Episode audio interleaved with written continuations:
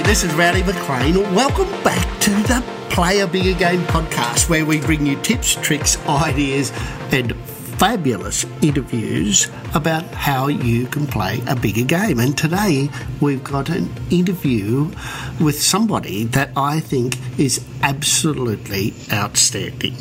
In fact, they've been recognised as being outstanding in their field, having won just recently C E O of the Year. That's pretty awesome. And this person is probably also the most humble person I know, and so uh, they're reluctant to acknowledge the worthiness of the reward. But we're going to deep dive and dig into that a little bit today, aren't we, Tricia Bothysen? Apparently we are, Rowdy. so, uh, I'm, I'm so good with awards. C E O of Churchill Education, a company in Queensland that's uh, been doing really, really good things. And I don't really want to talk about Churchill too much other than flag the fact that you're the C E O of it. It's a great company, and if people wanted to check it out, they probably should. But I want to have the conversation with the person who is the captain of the ship.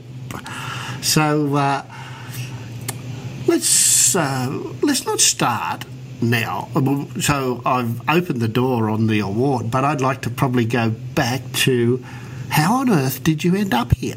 And I know your background because we know each other very well, but my listeners would mm. be wondering, and they love to hear the stories when we do the interviews with people that, well, where did you start and how did you get going? And my goodness, even though you are humble enough to go, oh, I don't know that I really deserve the award, there are millions of people going, how cool is that? I wonder what the what it was that got you there. So let's go back to the humble beginnings of, uh, let's not go back too far, but let's go back to your first job.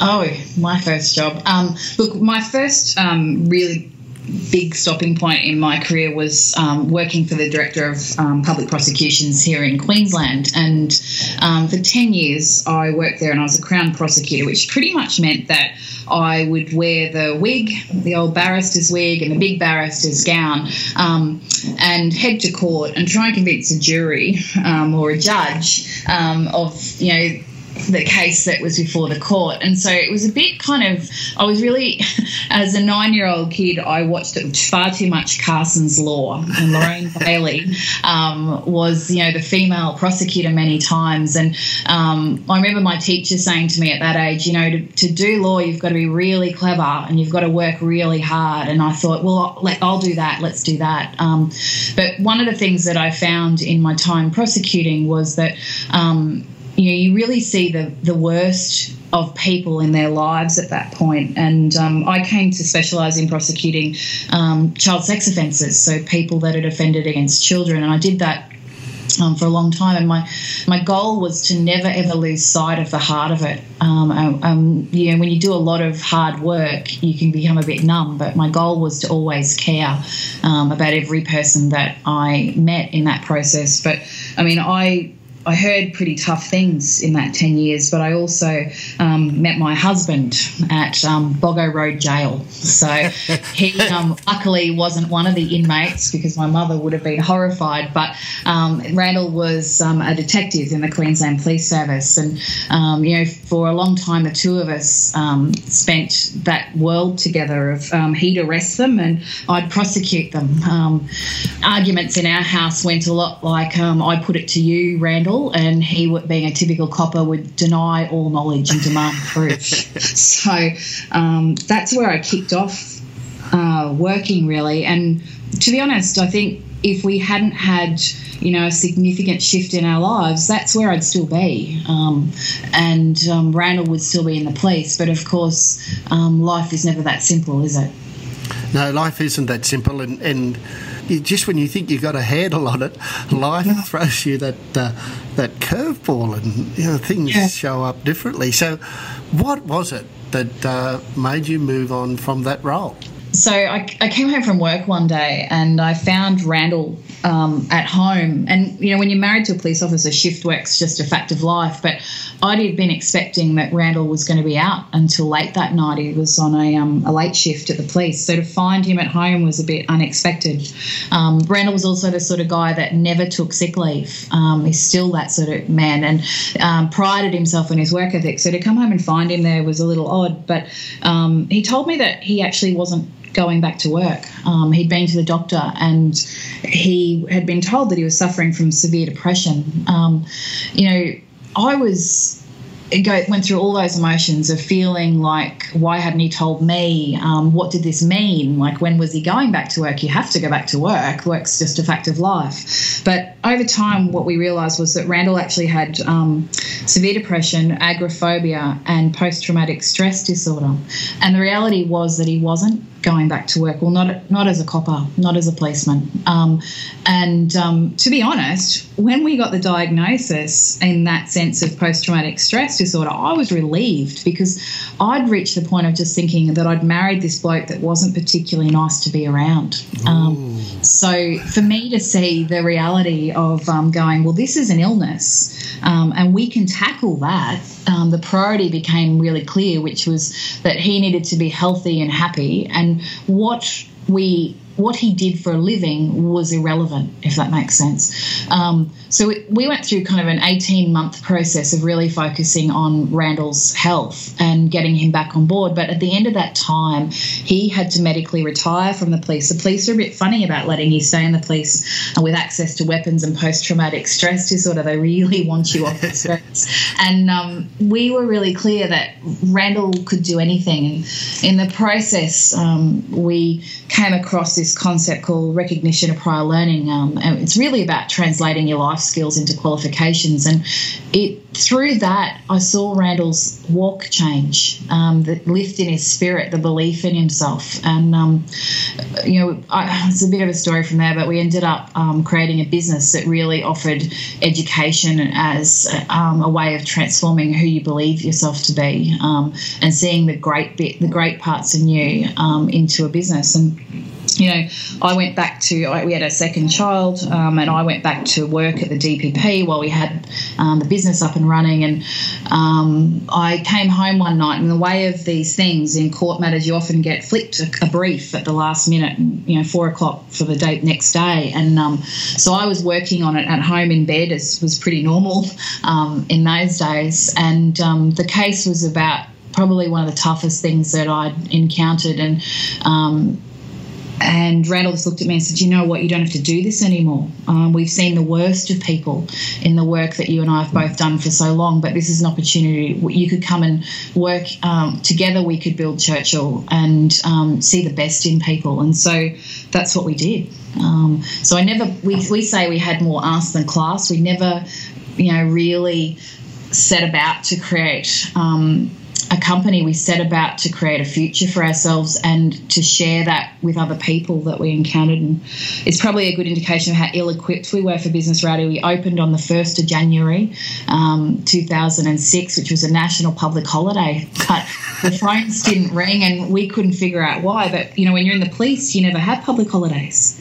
So it didn't occur to us to do anything except pick a date, draw a line in the sand, and the start of a new year seemed like the very best time to do it. Um, so, so ten years on, we've cottoned on to the fact that public holidays are a day off, um, except, you know, when it's your own business, often there's still work to be done. Um, but, yeah, we, we've kind of gone from seeing that absolute people at their absolute worst to understanding that there's so many extraordinary people looking for some help to be their absolute best. And so that's what Churchill's been for us for the last ten years. Yeah, and, uh, you know, one of the, the things I admire greatly about you is that you can see the best in people. And one of the other things that I admire about you is your ability to dodge talking about yourself. It's and so uh, I did say to you in my uh, in my communication this morning that I was looking forward to prosecuting the prosecutor. Okay, bring on your best cross-examination. I'm in.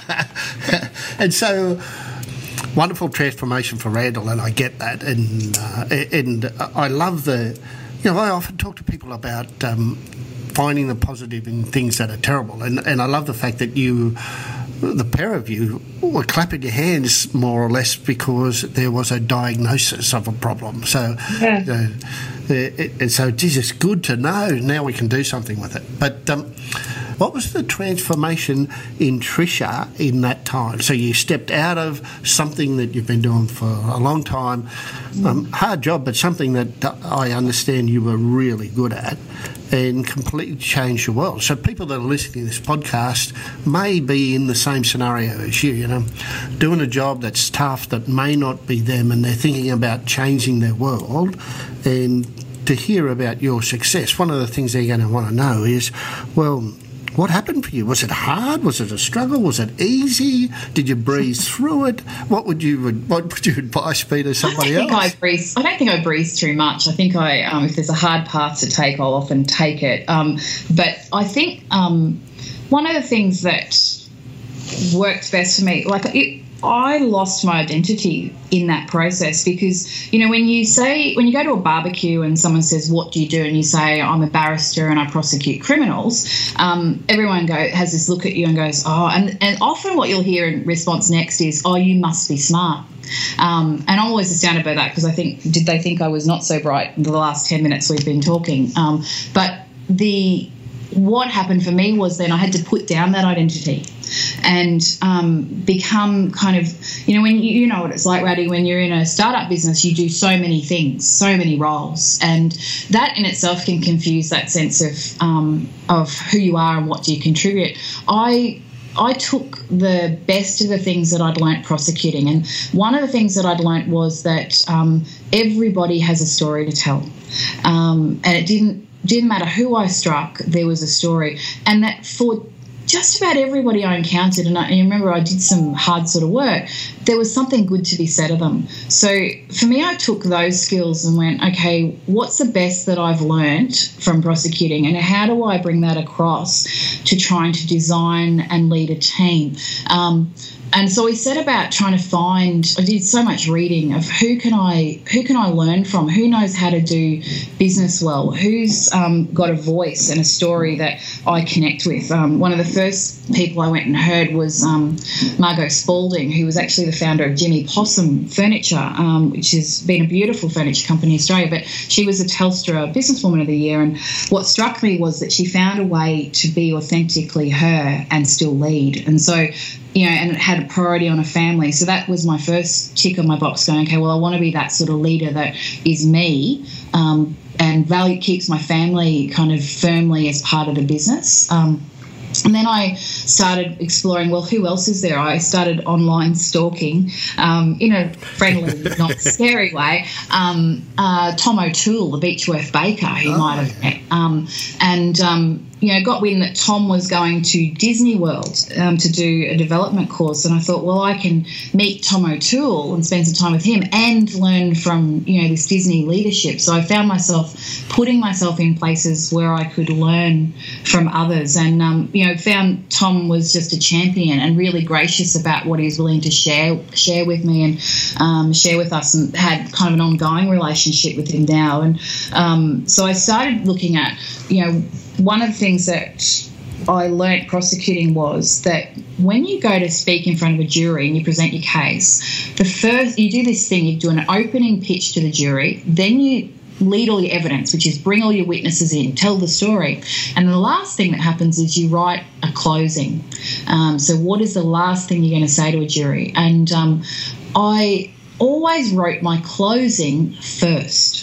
So I wouldn't write the opening, I'd write the closing, which was what do, at the end of this trial do I want to be able to stand and say to a jury? What story is it that I want to have made sure I've told? And so I looked at that principle of um, what's the story that I want to tell at the end of this journey, at the end of, you know, whether it's the C E O of Churchill, what's the story? And so I wrote myself a story, um, a story of um, actually this year, it was, you know, I wrote it five years ago, of really? Standing in two thousand sixteen, and I wrote my end, my closing first, if that makes sense.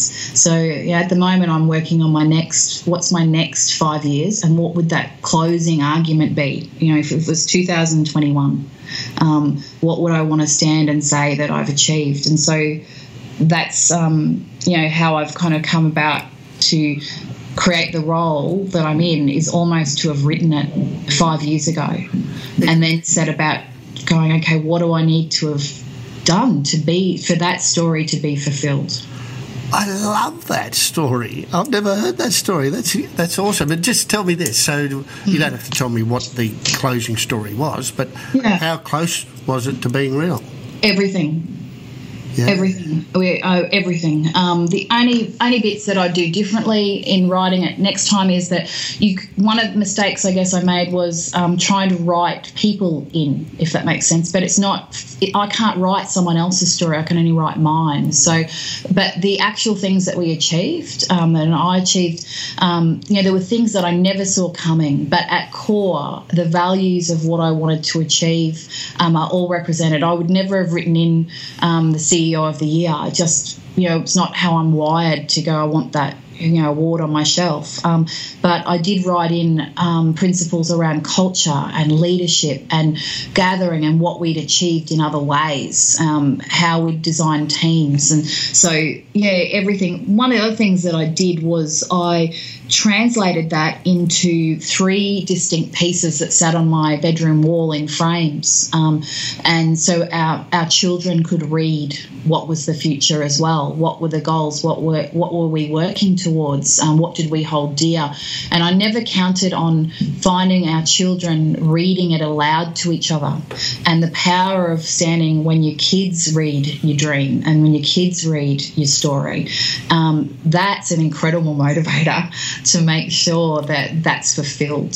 Um, so, yeah, it's... Um, I would say I've never never encountered something quite like the power of writing your story out for the person that you want to be um, in that next five years. That's incredible story. I love it. And you're obviously playing a bigger game.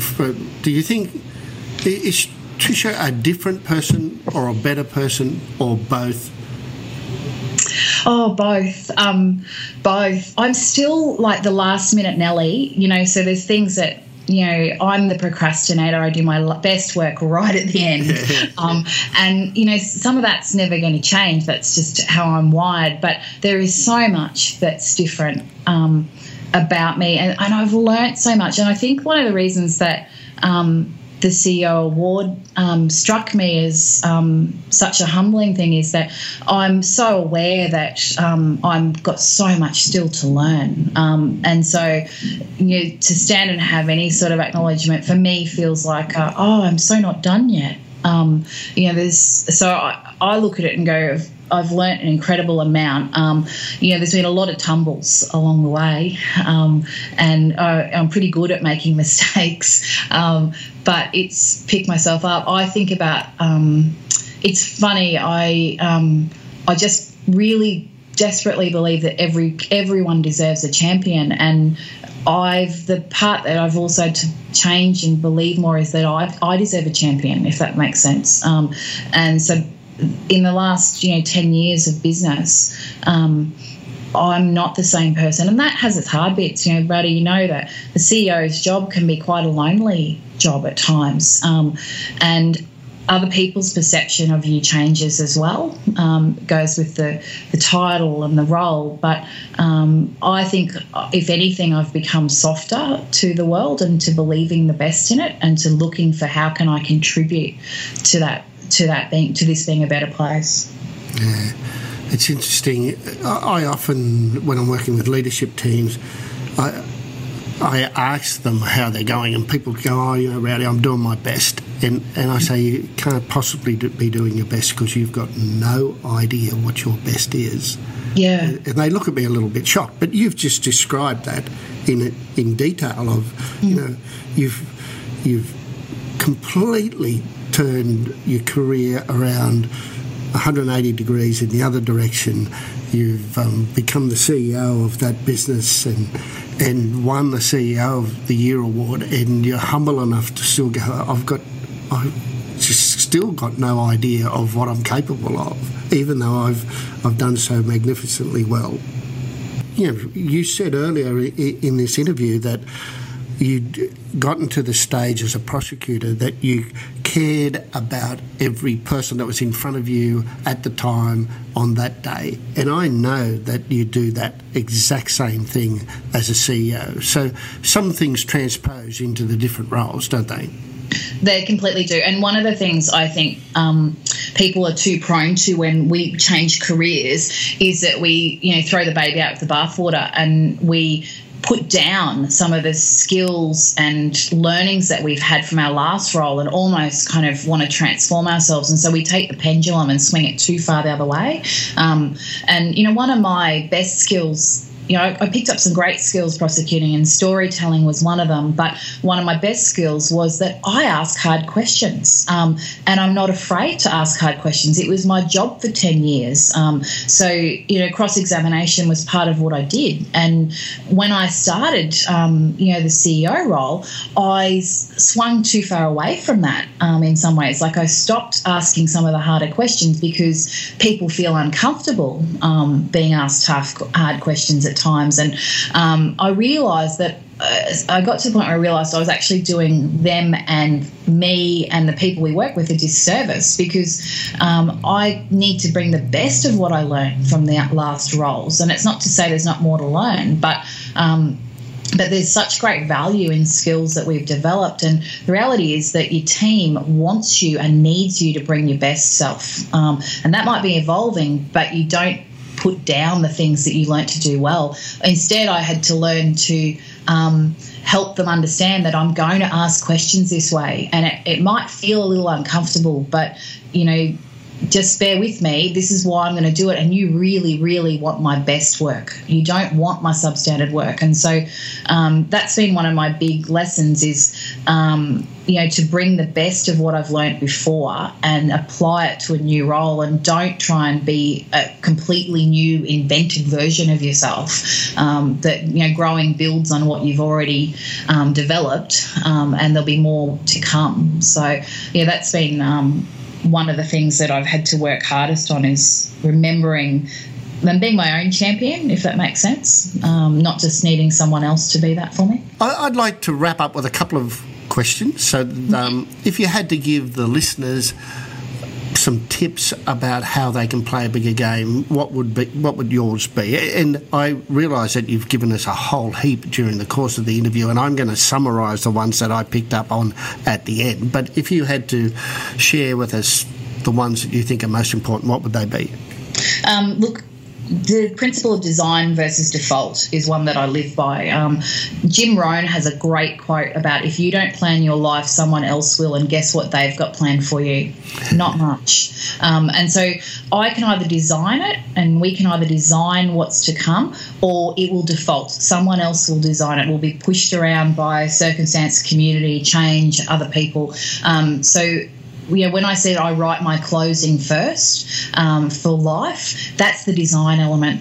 That's the um, this is what will be, and I'm going to choose it. Um, I'm going to be open to things coming on that I haven't thought of, because that's just growing, but I'm not going to stand back and just shrug my shoulders and let somebody else choose for me. Um, so design versus default. The other thing that I'm a big fan is don't pass it by, pick it up. So too often I think we come across um, circumstances, things we don't like about ourselves, or um, challenges in the work, and we again kind of we pass it by. It's somebody else's fault. Someone else is to blame. Whether it's, you know, behaviours um, um, that we've kind of go, well, that's what always happened in my family. Um, but I have a real, real belief that if we see it, we're to own it, pick it up.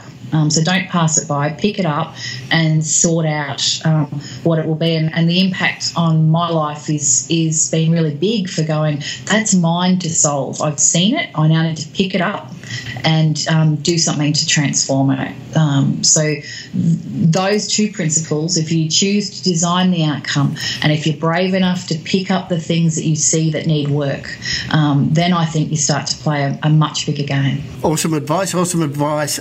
I picked up quite a few things during your talk, and I'm sure the people listening did as well, but some of the things I loved about what you were talking about that I think everybody should do is um, ask yourself the question, who knows what I need to know? So, and then read their books, watch their videos, um, hunt them down if you need to, but there, in a, in a modern-day world, there is a lot of information out there, there where people know what you need to know. You just need to go and seek that information. So I love that.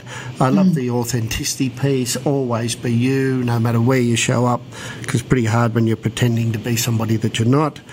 Um, put yourself in places to learn. I love that as an idea around playing a bigger game, and I'm an absolute fan of the uh, begin with the end in the mind. In mind, right? Yeah. I, so if you're listening right now, I reckon probably the best thing you can do is sit down and write your the, your five-year story. I love that that concept, and um, being able to look at it in five years' time. Because I think the other thing that you've done naturally that other people would need to work at is that. You you wrote the closing statement and then built the evidence. Of, yeah, built a case. Yeah, built a case. Wrong wrong words. You can tell I haven't spent much too much time in the law, which is a good thing. Yeah, it um, is a good thing. The other thing is uh, frame the future. I love the idea of having those three framed statements on the wall that your kids could look at.